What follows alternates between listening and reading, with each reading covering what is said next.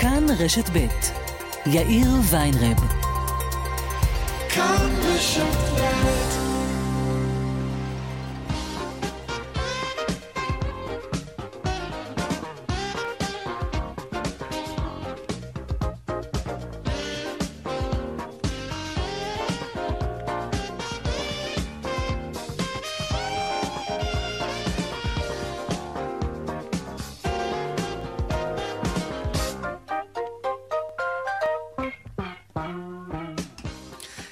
ארבע וכמעט שש דקות, כאן צבע הכסף ברשת ב', יום שלישי, שלום לכם, העורך רונן פולק, בהפקה עמית כהן והדס סיוון. טכנאי השידור שלנו היום הוא יוסי תנורי, הדוען של צבע הכסף, אתם יודעים, כסף, כרוכית כאן.org.il. אני יאיר ויינרב, מעכשיו עד חמש, אנחנו מיד מתחילים.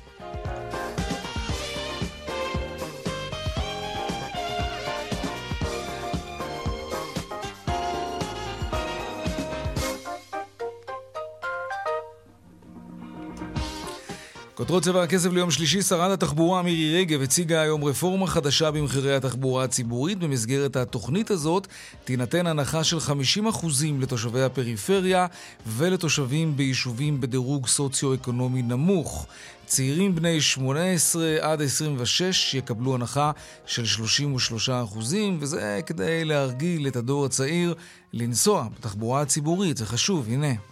אנחנו נדאג לזה שתחבורה ציבורית תהיה זמינה לכל אזרחי מדינת ישראל, ובוודאי הפריפריה היא לא זו שתממן או תסבסד את uh, מרכז הארץ. למתווה המהפכני של הורדת מחירי הנסיעה בתחבורה הציבורית יש שתי מטרות עיקריות. האחת, לעודד כמה שיותר אזרחי מדינת ישראל לנסוע בתחבורה ציבורית, והשנייה, להוריד את יוקר המחיה. דוח נציבות שירות המדינה מגלה מספר התלונות של בני הגיל השלישי על השירות שהם מקבלים מגופים ציבוריים זינק ב-23% מאז 2019. מי מוביל את הדירוג הזה? כלומר, על מי יש הכי הרבה מתלוננים? עוד מעט נעסוק בזה. מבקר המדינה, מתניהו אנגלמן, אומר היום שהביורוקרטיה מקשה מאוד על בני הגיל השלישי לממש את הזכויות שלהם, ואם ניקח למשל את הדוגמה של שתי היממות האחרונות, רעש האדמה האדיר בטורקיה ובסוריה, מקרה כזה חלילה אצלנו מסכן בעיקר את האוכלוסייה המבוגרת. הנה מבקר המדינה אנגלמן. אתמול אזרחי ישראל, עם רבים מהעולם, הרגישו את האסון הנורא שפקד את טורקיה וסוריה וגבה אלפי מתים ופצועים. בדוח שפרסמנו בעניין הטיפול באזרחים הוותיקים במשבר הקורונה עלה כי נכון ליולי 2021 האזרחים הוותיקים יהיו בבעיה חמורה בעת התרחשות אסון. ועוד בצבע הכסף בהמשך, ביום הכי קר בשנה, חשש לשיבושים באספקת החשמל. נדבר כאן עם אה, מנכ"ל חברת החשמל, שפיגלר. אם, אם יש לכם שאלות, אגב, למנכ"ל, אתם יכולים להעביר לנו במייל שלנו או בטוויטר שלנו. וגם אחרי אה, חברת פאפאיה גלובל, גם חברת ההייטק וויז מוציאה מישראל את רוב הכספים שלה, וזאת על רקע הרפורמה המשפטית, זה מה שהם אומרים. נעסוק גם בזה. סוגיית המס על המשקאות הממותקים, יושב ראש ש"ס, אריה דרעי, בוחן להוריד את המס רק על המשקאות uh, הדיאט, ולא על המשקאות עם הסוכר, uh, כפי שהוא הבטיח לבוחרים שלו, צריך לזכור. במהלך קמפיין הבחירות. הסוגיה הזאת שנחשפה כאן אתמול אצלנו במהדורה, בכאן 11, כבר מסעירה את הרחוב החרדי.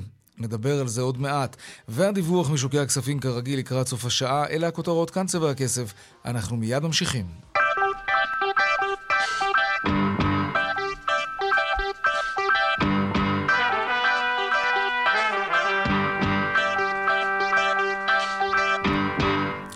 אז עוד חברה כאמור הודיעה אתמול על הוצאת הכסף שלה מישראל, חברת וויז. שלום ליאל קייזר, כתבתנו לענייני כלכלה. שלום יאיר, צהריים טובים. כמה כסף מדובר, והאם זה עדיין רק ברמת הטפטופים ויוזמות נקודתיות, או תופעה שצריכה ממש להדאיג אותנו? אז תראה יאיר, קודם כל נגיד Wiz, ענקית סייבר, חברה שהשווי שלה נע סביב כמה אה, מיליארדים. מחליטה כן. להוציא את הכסף שלה מישראל, בדומה למה שעשה אה, Papaya Global, שחשוב אה, להבהיר, להוציא את הכסף מישראל זה לא אומר להפסיק לפעול כאן, לא אומר להפסיק לתת כאן שירותים או להעסיק כאן עובדים, אלא להעביר את הכספים שנמצאים בחשבונות העובר ושב של החברה, בחשבונות הבנק שלה, לבנקים זרים. לפי הערכות אנחנו מדברים על סכום שנע סביב הכמה עשרות מיליוני דולרים שהחברה החזיקה כאן עד עכשיו והיא מתכוונת להוציא. לפי מה שאני מבינה, הסיבה היא לא, כמו ששמענו מכל מיני גופים, דאגה של משקיעים או משהו מהסוג הזה, רצון שלהם או דרישות שהם מציבים לחברה, אלא מה שנקרא בחברה ניהול סיכונים על רקע המצב בארץ, הבנה שמבחינתם לא כדאי להחזיק את הכסף כאן. צריך להגיד, המייסדים של החברה הביעו בשבועות האחרונים את עמדתם ביחס לרפורמה המשפטית, mm-hmm.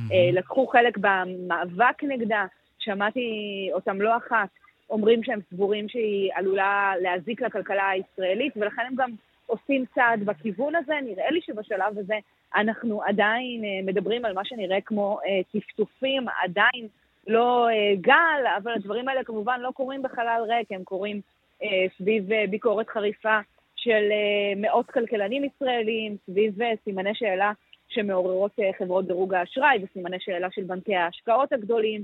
אז הנה עוד חברה שעושה מהלך אקטיבי בעניין הזה. ליאל קייזר, כתבתנו לענייני כלכלה ומגישת משחקי הכיס בכאן 11, תודה רבה. תודה, יאיר. עכשיו, אפרופו ברברה והסערה בימים האחרונים ועדיין, נדבר על ביטוח מפני נזקי מזג אוויר. זה כמובן לא קשור באופן ישיר לרעידת האדמה, שאנחנו רואים בטורקיה וב, ובסוריה. זה עניין אחר לגמרי, אבל לצד רעשי האדמה, שגם זה אירוע ביטוחי כמובן, ראינו בשנה שעברה ועדיין רואים שמזג האוויר ממש השתגע בכל העולם, וגם זה זורע הרס גדול, וזה אירוע ביטוחי מאוד גדול. שלום דקלה וגנר, מומחית אינשורטק וראש תחום החדשנות של ענקית הפיתוח, המשנה הבינלאומית מיוניק ריי בישראל. שלום. שלום, מה יאיר? מה, מה היקף הנזקים בגלל מזג האוויר ב-2022? על כמה כסף מדובר? אז uh, הנזק מאסונות טבע בעולם כולו, uh, שנה שעברה, היה 270 מיליארד דולר. וואו. והנתון המעניין זה כן. שרק 120 מיליארד דולר מתוך זה מכוסה ומבוטח. זה אומר שיותר ממחצית מהאנשים שאיבדו את הנכסים שלהם, mm-hmm. את הבתים שלהם, את הרכבים, את העסקים, לא היו מבוטחים. בעצם לכסות לבד mm-hmm. את העלויות. Mm-hmm. רגע, אבל כשאת אומרת 270 מיליארד דולר, אם אנחנו משווים את זה לשנה קודמת או לשנתיים קודם, אנחנו רואים באמת זינוק בהיקפים של הנזק בגלל מזג האוויר? נכון, נכון. אז יש עלייה, ורוב רובו של, ה, של הנזקים הוא בעיקר בשל שינויי מזג אוויר והתחממות גלובלית, וכאן אני מדברת על סופות, על שרפות, על בצורות. כן. אוקיי, okay, אז כשאנחנו מסתכלים על הנתונים, אז אנחנו רואים, אוקיי, okay, זה ההיקף הכספי, אבל אם אנחנו צוללים פנימה, אנחנו רואים שרוב האנשים לא מבטחים את עצמם מפני נזקים של מזג אוויר. אה, אז מטבע הדברים אני מניח שגם ראינו עכשיו ביומיים האחרונים שהרבה מאוד אנשים מתעניינים לגבי פוליסות ביטוח מפני רעידות אדמה. אז גם כשרואים את ההתחממות הגלובלית ואת מזג האוויר משתגע, אז מטבע הדברים בעולם יש יותר ביקוש לפוליסות כאלה. כמה פוליסות כאלה, בואו נדבר על הארץ, כמה פוליסות כאלה יקרות?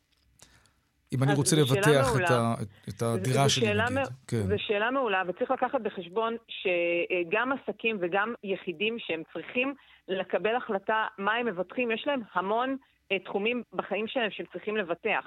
ו- והביטוחים הנוספים שמגיעים בעקבות ההתחממות הגלובלית באמת חושף להמון שינויים שלא ידענו שקיימים עד היום, אבל הם נוספים לעוד המון פוליסות שכבר בן אדם גם ככה מחזיק, של רכב, אה, פוליסת סייבר שעכשיו נכנסת לעולם.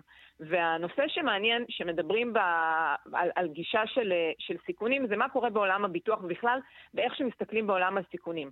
והגישה היא עכשיו נמצאת באיך אני עובר ממצב שאני מדבר על איך אני מבטח, נכון? שאני מבטח, אני מעביר את הסיכון למישהו אחר, כלום לא קורה לנזק, הנזק נשאר כמו שהוא, זה פשוט שאם אני מבטחת זה לא אני אשלם, זה חברת הביטוח mm-hmm. תשלם. כן. אבל לנזק לא קרה כלום. והמעבר הוא לגישה של מזעור נזקים. איך אני יכול מראש להתכונן, איך אני יכול לחזות ולצמצם את הנזקים מראש, לא תמיד אני יכול למנוע אותם.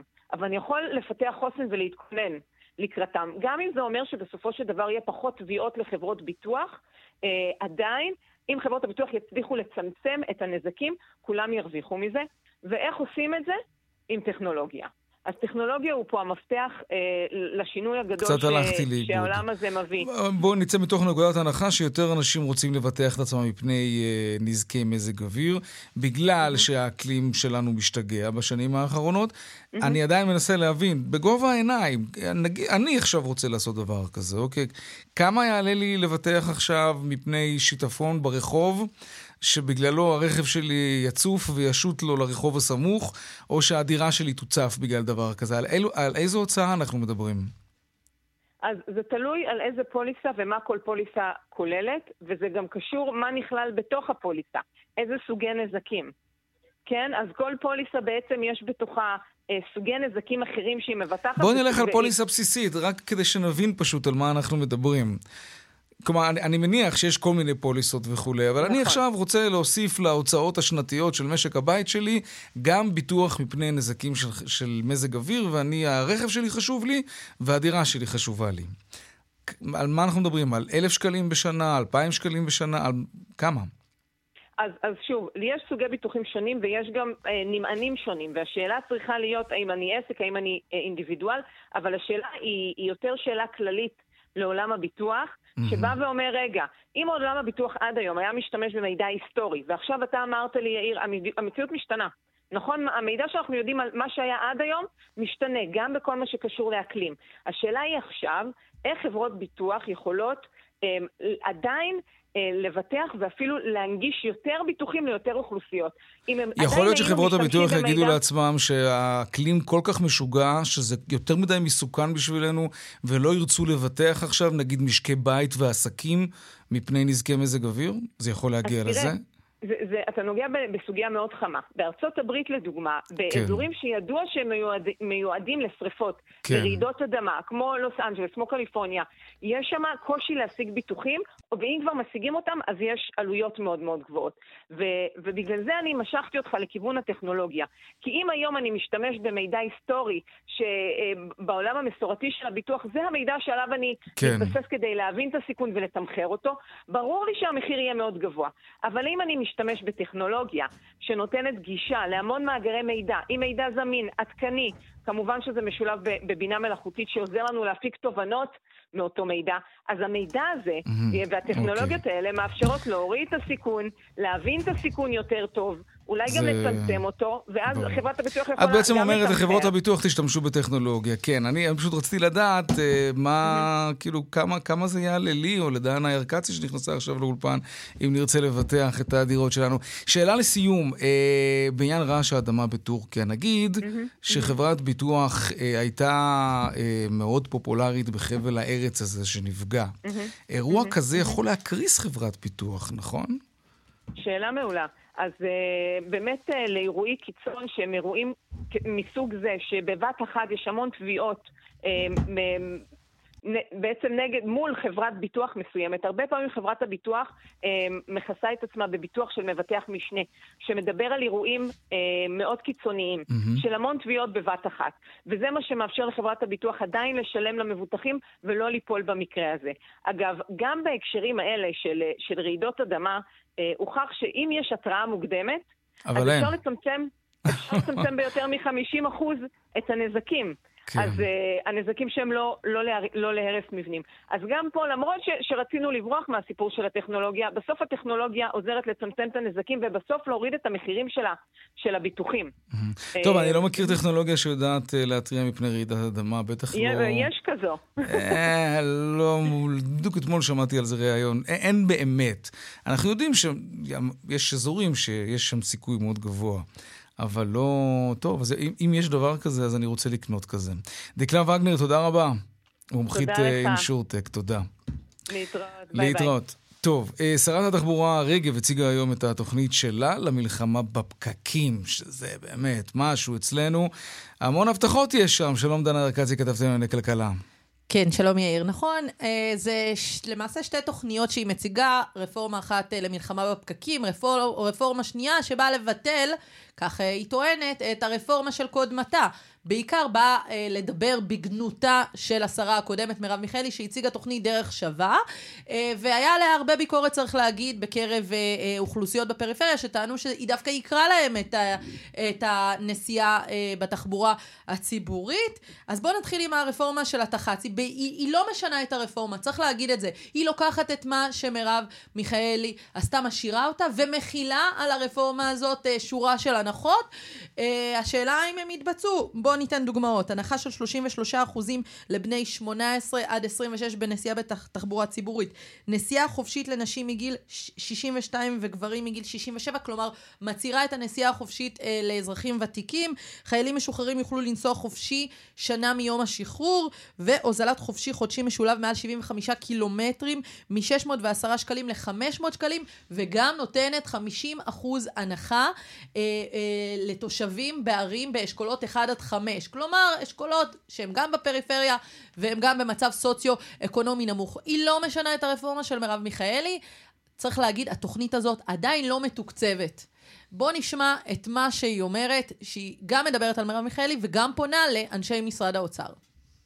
זה לא סוד שאני התנגדתי מהיום הראשון לאותה רפורמה שהציגה קודמתי בתפקיד, רפורמה כושלת שנקראת דרך שווה, שהיא רחוקה מלהיות דרך שווה. היא הכל חוץ מאשר דרך, אה, דרך שווה. זו רפורמה לא שוויונית, זו רפורמה שמסתכלת על הכל דרך החור של הגרוש, וזה לא יהיה בבית ספרי. אני אומרת באופן ברור וחד, גם לפקידי האוצר, מי שרוצה לעודד תחבורה ציבורית צריך לשים על זה כסף. וזה יחזור למשק כהשקעה.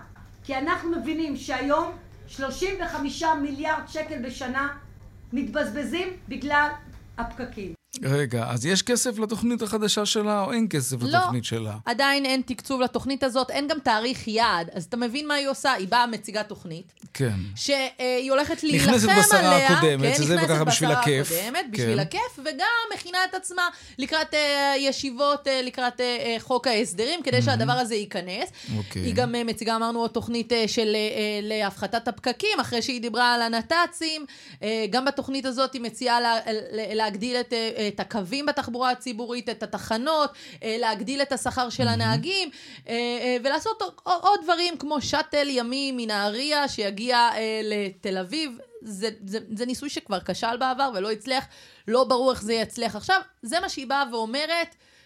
לפקידי האוצר, אני מציעה את זה לציבור. אם אתם לא תעשו, עכשיו תנו את הכסף. זה יהיה, זה יהיה באחריותכם. עכשיו נשמע גם עוד דבר, שאלנו אותה, אוקיי, את כל כך מדברת על תחבורה ציבורית, מה קורה עם הרכבת הקלה? הרי אנחנו באיחור של שנה, באיחור של שנה. היא אומרת שעד יום העצמאות, הקו האדום של הרכבת הקלה זה אוטוטו. יתחיל אה, לפעול. בואו נשמע את הדברים שהיא אמרה.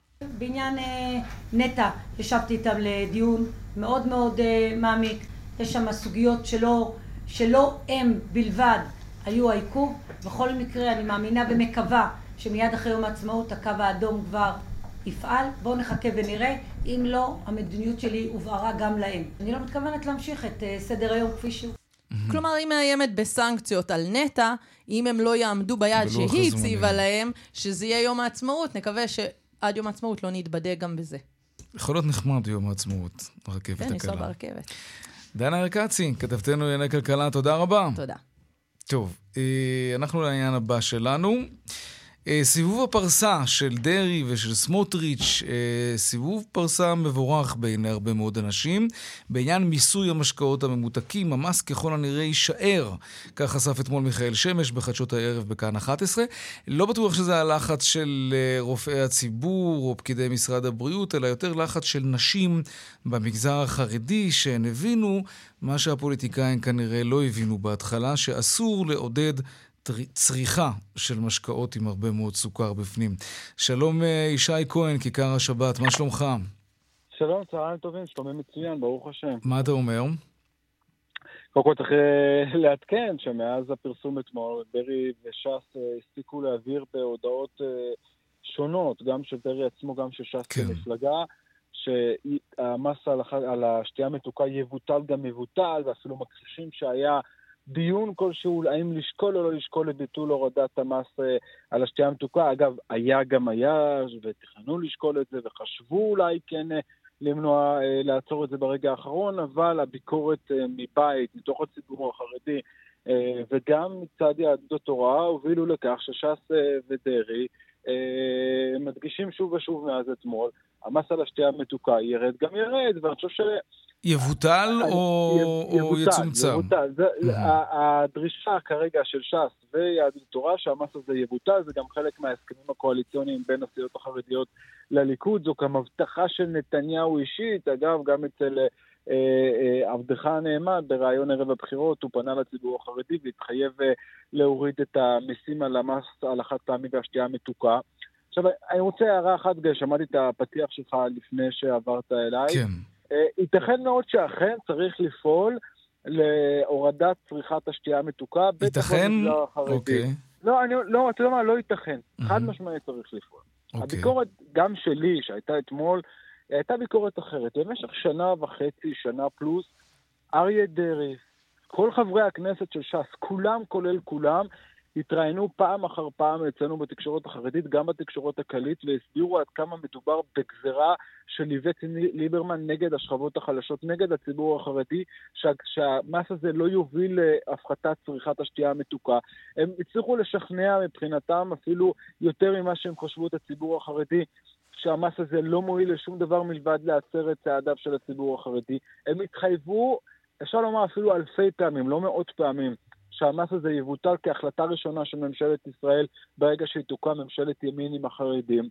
אתה לא יכול ביום בהיר אחד לבוא ולומר, לא, המס הזה הוא טוב, צריך להשאיר אותו, ולמעשה ליברמן צדק. זה לא עובד ככה, אתה לא, אתה לא יכול לשחק בציבור כפי שעולה ברוחך בכל רגע נתון. אם אתה טוען, אגב... למה לא? אם אתה מגיע למסקנה שטעית, ואפילו אתה אמרת, אוקיי, לא ייתכן, צריך להפחית את הצריכה של סוכר. לא, אבל אה, זה יודע. נתונים כל החודשים האחרונים שהמס הזה לא באמת יגרום להפחתת הצריכה בציבור. אז זה לא נכון, הוא אמר יש שזה לא נתונים של נכון. משרד הוא הבריאות אמר וגם שזה של מס של יצרן... הלבנים על המזרחים, שכחנו את הציטוטים שלו רק לפני כמה שבועות. זה מה שאני אומר. האם צריך להפחית את הצריכה? התשובה היא כן, אני בביתי משתדל כמעט ולא הולך לשתייה מתוקה. אבל מכאן ועד לבוא ולומר פתאום שהמס הזה צריך להישאר, אתה יודע מה? לפחות תגיד, ליברמן צדק, אני מבקש ממנו סליחה. אתה טוב, אל תגזים. לא, אתה שנה שלמה עומד במסיבת עיתונאים בחדר סיעת ש"ס, עומד, וזה לא דרעי, זה כל חברי הכנסת החרדים, זה. כל הנציגים החרדים מכל הסיעות, בכל ראיון אפשרי בתקשורת החרדית, שוב, גם בתקשורת הכללית, מדגישים עד כמה מדובר בגזרה נגד הציבור החרדי. אם פתאום אתה חושב שטעית, אז תגיד ליברמן צדק. תגיד, שת... סליחה ליברמן שהאשמנו אותך בשנאת חרדים עם המס הזה על, על, על השתייה המתוקה. מהמם. עכשיו, הם לא אומרים את זה. ולכן גם הם חזרו בהם מהר מאוד, ואתה רואה גם את, אה, כמו שאמרתי, דרעי עצום וגם ש"ס כמפלגה, הוציאו הבהרות שידרשו ויעמדו על כך שהמס על השתייה Mm. המתוקה יבוטל. בסופו של זו דבר. הייתה ההתחייבות המרכזית, כן. כשכולם מדברים איתך על התחייבויות לציבור, לא הייתה התחייבות לציבור החרדי כמו ההתחייבות Mm. הזו על המס על השתייה המתוקה והחד פעמי. תגיד, כעיתונאי אה, בכיר, חרדי, כיכר השבת, אתה חושב שזה היה מכוון נגד אה, הציבור החרדי? אני אענה לך כך, האם כן. אני סבור כן. שליברמן דאג לציבור החרדי בהטלת המיסים הללו? התשובה היא לא. האם אני חושב שהממשלה דאגה לציבור החרדי בהטלת המיסים האלו? התשובה היא לא. ואני אתן לך דוגמה פשוטה. כי זה לא מכוון. רק כלפי החרדים, לא, זה לא, בדיוק כמו שליברמן אומר. כן, כן. הוא דאג לכולם, לאו דווקא לחרדים. אוקיי. אני אתן לך דוגמה הכי פשוטה. הרי ברגע כן. הראשון כולם ציירו את זה כמס שמכוון יותר לציבור החרדי. חרדים ציירו את זה. כן. רגע, המינימום של המינימום זו הסברה. מסכים איתי? כן.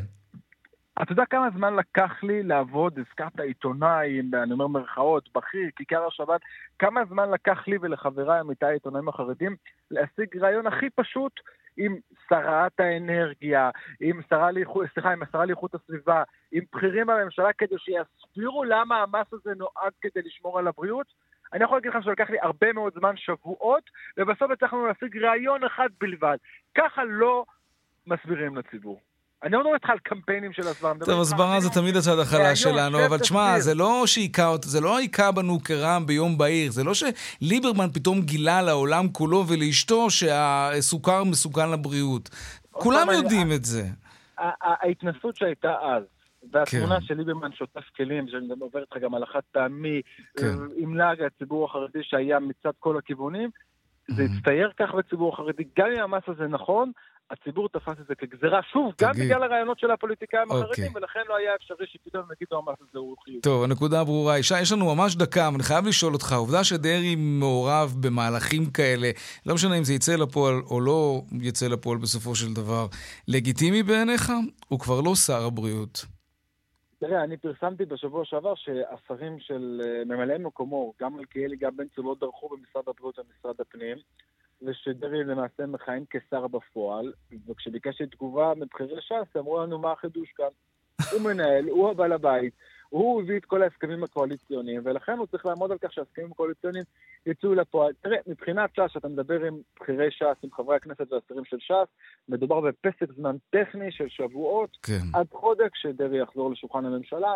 ימים הם יגידו אם הם צודקים, או שבג"ץ יוכיח להם שוב שזה לא הולך לקרות. ישי כהן, כיכר השבת, המון המון תודה. צהריים טובים, העיקר להתראות. בריאות. זה הכי חשוב. עכשיו נראה מה קורה בכבישים. טוב, אז ככה, איילון צפונה עמוסה ממחלף חולון וקיבוץ גלויות עד מחלף רוקח ודרומה מההלכה עד לגוארדיה. בגאה צפונה עמוס ממחלף השבעה עד גבעת שמואל ודרומה ממחלף אם המושבות עד בר אילן. עדכוני תנועה נוספים בכאן מוקד התנועה, כוכבי 9550, זה הטלמסר שלנו, אבל לא רק שם, גם באתר של כאן וביישומון של כאן. הפסקת פרסומות ומיד אנחנו חוזרים עם עוד צבע הכסף. וכאן גם צבע הכסף, ארבעה ועוד 35 דקות. דוח מיוחד של מבקר המדינה שמתפרסם אה, ממש עכשיו, חושף את רמת השירות שמקבלים קשישים בישראל ממוסדות ציבוריים. זה לא שלא ידענו על הקשיים שלהם קודם, בעיקר בגלל תהליכים של דיגיטציה ומחשוב, ולא כולם מסתדרים עם זה, אבל העניין הוא שהתופעה מחריפה. בשנים האחרונות זינק מספר התלונות של בני הגיל השלישי ב-23 אחוזים. שלום דוקטור אסתר בן חיים, מנהלת נציבות תלונות הציבור במשרד מבקר המדינה, שלום. שלום וברכה, שלום לכל המאזינים, תודה. ובמיוחד הפעם למאזינים בני הגיל השלישי. בהחלט. על מה אנחנו מדברים? איפה הבעיה הכי גדולה למגזר הזה בישראל ובמה היא מאופיינת? יפה. אז קודם כל אני רוצה לציין שהדברים שאני אומרת הם אה, למעשה מנתונים שאנחנו אספנו בשנים כן. 2019 עד מחצית 2022, אה, מתלונות שאנחנו קיבלנו בנציבות, ואנחנו ניתחנו את התלונות האלה גם בשיתוף עם הלשכה המרכזית לסטטיסטיקה, ויכולנו באופן הזה אה, לאפיין, הרבה יותר אה, באמת את התלונות שהגיעו אלינו ומאיזה גילאים. אז למעשה, אם אה, נסתכל על התלונות שקיבלנו, אפשר לומר שהקשיים אה, שבהם נתקלים בני הגיל השלישי הם למעשה אה, משלושה סוגים עיקריים. כן. הסוג הראשון הוא, אה, הייתי אומרת, בירוקרטיה. אה, הכוונה היא, למשל, לדרישה לנוכחות פיזית במשרדים של הרשות, אה, למשל למלא מסמכים, טפסים שהם אה, לעיתים אה, סבוכים מאוד, להמציא מסמכים שוב ושוב ושוב, ולעיתים גם תהליכים שנמשכים הרבה מאוד זמן, וכשמדובר בבני הגיל השלישי, הימשכות זמן היא בהחלט בעיה. דוגמה נוספת, או בעיה עיקרית נוספת שעלתה מתוך התלונות שקיבלנו, הייתה הנושא של הדיגיטציה. אה, אנחנו יודעים, וזה מבורך, וזה בהחלט אה, גם התפתח יותר בתקופה של הקורונה, אה, שמרבית הגופים עוברים לדיגיטציה. העניין הוא שיש כאלה שלא מסתדרים עם הדיגיטציה. יש משתמשי קצה, כאלה שאין להם אוריינות דיגיטלית, כאלה שאין להם מחשוב והם לא יכולים להגיע אליו. וזה יוצר מצב שיש אוכלוסיות, וזה אומר גם לגבי בני הגיל השלישי, חלקם, שוב, כשאנחנו מדברים על בני הגיל השלישי, אנחנו לא מדברים על מקשה אחת. יש מביניהם שמאוד מתפקדים ועושים, ויש להם אוריינות דיגיטלית, ברור. יכולים, אבל יש כאלה שמתקשים יותר, ואנחנו צריכים גם לחשוב עליהם. אבל, אבל זה אה, קצת דבר אה, והיפוכו, כי בהתחלה ציינת שישנם אה, קשישים שמתקשים להגיע פיזית ויותר מדי טפסים. אה, מצד שני, כשמנסים להפוך את העניין לדיג... לדיגיטלי, ללא נוכחות פיזית או למלא טפסים באופן מקוון, אז גם זה מקשה. אז מהי בעצם ההמלצה שלכם? כי... יפה. אז יש לנו המלצות אה, שונות. אה, אחת ההמלצות היא למשל לאפשר אה, מה שנקרא אה, מגע אנושי. אה, לעתים לא צריך להגיע, אפשר גם למשל אה, לענות בטלפון. אפשר גם לראות שאנשים בכל זאת יגיעו לקבלת קהל במידה והם מתקשים. אני יכולה Mhm. לספר למשל על הנציבות. יש לנו חלק מהמתלוננים שאינם יודעים קרוא וכתוב, אה, והם לא מסוגלים אה, להגיש תלונה בכוחות עצמם, ואז הם באים למשרדי קבלת הקהל של הנציבות, ושם אה, עובד של הנציבות מקבל את התלונה מפיהם. אני מצפה שתהיה גם אופציה כזאת אוקיי. אה, ל- למתלוננים כאלו, בני הגיל השלישי, שאינם יכולים באמת להסתדר עם הדיגיטציה. אגב, אני כן. כן יכולה לספר בד בבד שאנחנו כן מודעים לכך שנעשים דברים, נעשות הכשרות, אגב, אה, לבני הגיל השלישי, להסתדר עם, ה, עם הדיגיטציה, ואני יודעת שעובדים על זה לפשט את הדיגיטציה, אבל עדיין צריכים לזכור שיש כאלה שהם לא מסתדרים עם הדיגיטציה וצריכים לאפשר להם גם אופציות נוספות. ובעיה נוספת שעלתה אה, מהתלונות, הייתה חוויה של פגיעה וזלזול אה, מצד המתלוננים. מתלוננים באו ואמרו שהם חוו הרבה פעמים אה, חוסר סובלנות. אה, לעתים הם אמרו, הם הרגישו שמדברים אליהם כמו אל מפגרים. אדם שהוא בן הגיל השלישי לא אומר שהוא מפגר. אולי הוא לא שומע כל כך טוב, אולי הוא זקוק לזה שידברו אליו בצורה איטית יותר, אבל אנחנו ראינו שבאמת יש אה, הרבה מאוד תלונות שעסקו סביב הנושא הזה של התחושה. אוקיי. אה, ולגבי בוא- העניין הזה, אנחנו בהחלט Mhm. חושבים שצריך לתת הכשרות אה, למי שעוסק במתן שירות, כדי שידע באמת להתאים אה, כן. ולראות מה קורה עם בני הגיל השלישי. מי מחכב בראש הרשימה של מספר התלונות הגבוה ביותר? בואי תני איזה אוקיי, אז- דירוג כזה. אז הגופים, כן, הגופים כן. שעליהם קיבלנו הרבה תלונות, או הכי הרבה תלונות, ואני יכולה לציין באופן אולי לא מפתיע, שאלה גם הגופים שעליהם קיבלנו תלונות מהציבור הכללי. הם גם מככבים, אוקיי. כשאנחנו מדברים על, על אה, תלונות אה, מהציבור הרחב. נו, אני. הם המוסד לביטוח לאומי, כן. אה, משרד התחבורה והבטיחות בדרכים, משרד הבריאות, חברת דואר ישראל ועמידר.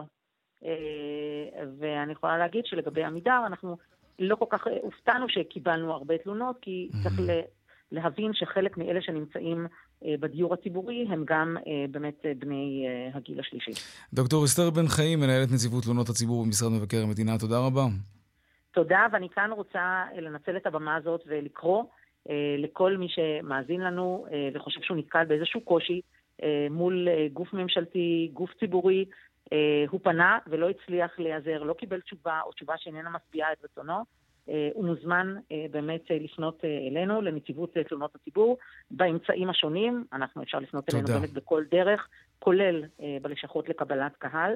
תודה ואני כן רבה. רוצה לומר שאני מצפה שהגופים הציבוריים ייקחו את הדברים לשימת ליבם, כן. ויראו שכל אחד ואחד דוקטור. יקבל את השירות באופן תודה. ש, שזה מגיע לו. תודה רבה. אז אה, תודה להתראות. לכל המאזינים. שלום מאיר שפיגלר, מנכ"ל חברת החשמל ולשעבר גם מנכ"ל הביטוח הלאומי. אחר צהריים טובים. טוב, אתה חייב להתייחס לזה שאתם מחכבים בראש רשימת הגופים שמספר הכי הרבה תלונות מופנות אליו, לביטוח הלאומי. לא תלונות, פשוט פניות לתקן נזקים שנגרמו על ידי הסופה. הרי בכל זאת כולנו מבינים שמדובר באירוע חריג של רוחות עזות, שבדרך כלל לא קיימות במחיצת, במחיצתנו. רגע, מאיר, כך גם מאיר. לגבי הקור. רק מאיר, רגע, מאיר. לא. לא, אבל לא שאלתי על זה בכלל. אני הצגתי אותך כמנכ"ל חברת החשמל, ותכף רוב הראיון שלנו יעסוק בזה כמובן. אבל גם היית מנכ"ל הביטוח הלאומי, וכנראה לא שמעת את המראיינת הקודמת, אבל היא סיפרה שרוב התלונות של המגזר, של בני הגיל השלישי, אה, של מה שנאסף על ידי משרד מבקר המדינה, היו כלפי הביטוח הלאומי בשנה החולפת. אז- הביטוח הלאומי? כן. זה קצת מוזר, מכיוון שהביטוח הלאומי שינה מקצה לקצה את כל הפלטפורמה של השירות שהוא מעניק לציבור הרחב. זה נכון שבצורה ניכרת זה קיבל ביטוי באמצעות כל המערכות הדיגיטליות על גווניו, על גווניה השונים, אבל מעבר לזה, הסניפים נתנו שירות פרונטלי לכל מי שרק הגיע לשם. אנשים קיבלו את מה שמגיע להם. אגב, היה שם שינוי משמעותי מאוד בכך שהרבה מאוד מהשירותים של הביטוח הלאומי נדר... שהתבקשו, לא נדרשו אותם אנשים בכלל להגיע אל כותלי הביטוח הלאומי, מכיוון שקיבלו את השירותים על בסיס מאגרי מידע אדירים שיש בביטוח הלאומי, עשו הצלבות נתונים, ועל בסיס פנייה ידעו למי מגיע, מה מגיע, ונתנו לו. עד כדי כך שיש לא מעט שירותים, כל יום, מטבע הדברים זה רק מתגבר, שהביטוח הלאומי נותן את הזכויות לאנשים מבלי שהם בכלל טוב. יודעים שמגיעים להם. זאת אומרת, יש מה לעשות. שזה נחמד וטוב. כלפי... לא, אבל סתם לתשומת לבך, למרות שאתה כבר לא מנהל את הביטוח הלאומי, אלא את חברת חשמל, ומעכשיו אנחנו נדבר על חברת החשמל, אבל סתם לתשומת לבך, אה, שהביטוח הלאומי נמצא במקום הראשון במספר התלונות של תראה, אה, אני- קשישים אני זוכר- בישראל. יאיר, אני אגיד לך, כן. מאה אחוז. אני זוכר את זה. תזכור שצריך לבדוק גם כמה גורמים מקבלים שירות מאותו ארגון. במקרה הזה מהביטוח הלאומי. לא, זה בזה אין ספק. ו... ותראה גם עוד דבר, כן. כמה מכל התלונות גם מוצדקות בסופו של יום. נכון. בסוף אנחנו נותנים שירותים. הרבה אוקיי. מאוד אנשים, לצערי הרב, לפעמים יוצאים עם הרגשה לא טובה, כי הם הרגישו שהם אמורים לקבל דבר מה, ובפועל הם קיבלו פחות, כי יש ועדות רפואיות, ולא תמיד אנחנו ערים למה שנראה מן הצד השני. סך הכל הביטוח הלאומי נמצא במקום שהוא לאין ארוך טוב יותר, ראוי okay. אוקיי. יותר, מכובד יותר ומשרת יותר את הציבור ממה שהיה בעבר. טוב, עכשיו בואו נדבר על הסערה, על ברברה ועל חברת חשמל. שמע, אה, לאורך כל היום באו אלינו אנשים, לרונן ואליי, והראו לנו וואטסאפים עם כל מיני אה, דיווחים על הפסקות חשמל בכל מיני מקומות. מה, עד כדי כך אה, הסערה הזאת משפיעה עליכם? כשעצים מתעופפים ברוח וקורסים, mm-hmm. ויש כבל שהם גודעים את החיבור שלו, או שיש רוחות עזות במהירויות של 100 ו-120 קילומטר לשעה, mm-hmm. בסוף יש גם נזקים, ואנחנו מטבע הדברים נדרשים מיד להגיע עם צוותי העבודה, העובדים של חברת החשמל, אל האתרים, עושים את הכל כדי להחזיר את החשמל למצב של פעילות מלאה כמה שיותר מהר, אבל ברור שבסערות, כמו באירועים קיצוניים אחרים, יש גם נזקים. אי אפשר למנוע אותם, אפשר למזער אותם ולעשות את הכל כדי שפרק הזמן שאנשים ייפגעו כתוצאה מהנזק שנגרם לאותה רשת, יהיה קצר okay. אוקיי. ככל שניתן. אבל זה לא רק עניין של תקלות. רגע, ואת זה, רק רגע, לא אמרתי תקלות, אמרתי נזקים, כן. ואת זה אכן צוותי העבודה של חברת החשמל עושים, אפשר לראות אותם בדרכים, בסביבה.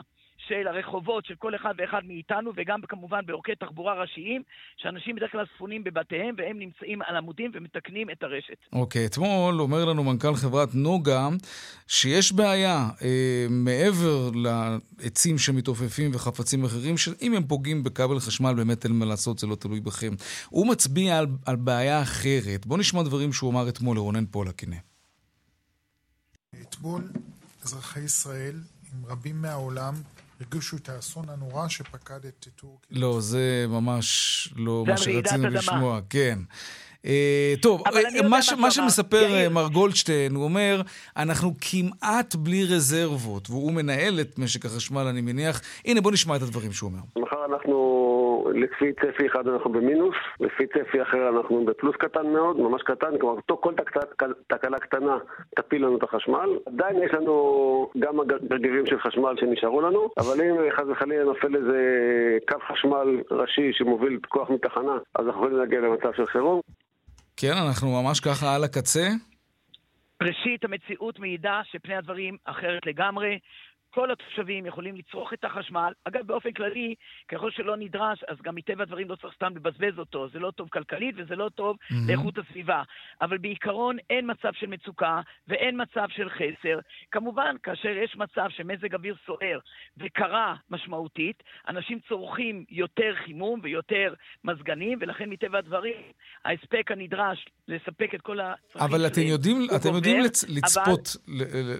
לדבר כזה. אז... כן, חברת נוגה... יש בעיה ברזרבות? לא. קודם כל, עובדתית אין בעיה ברזרבות, תמיד צריך לקחת מרווח ביטחון.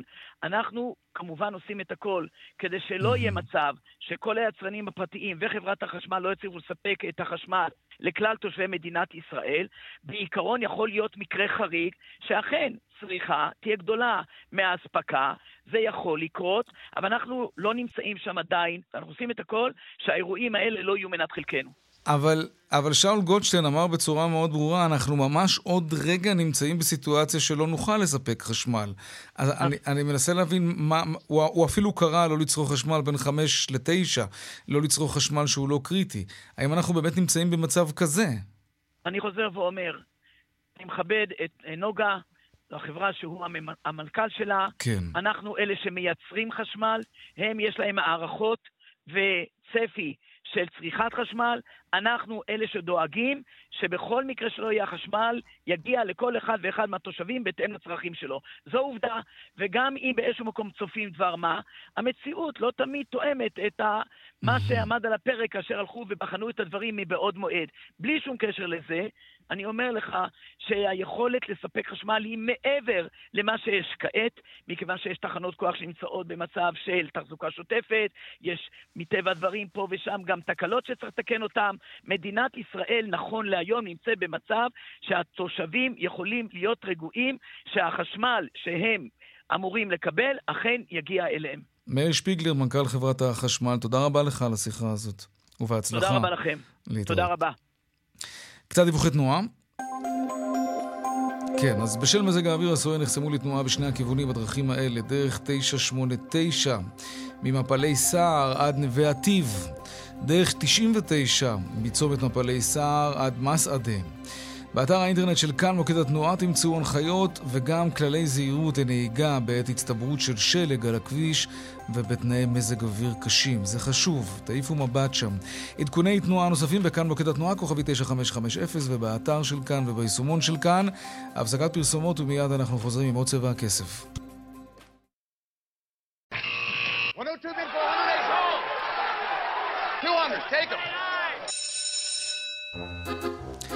העדכון משוקי הכספים עכשיו, שלום אורי גרינפלד, האסטרטג הראשי של בית ההשקעות פסגות. מה העניינים?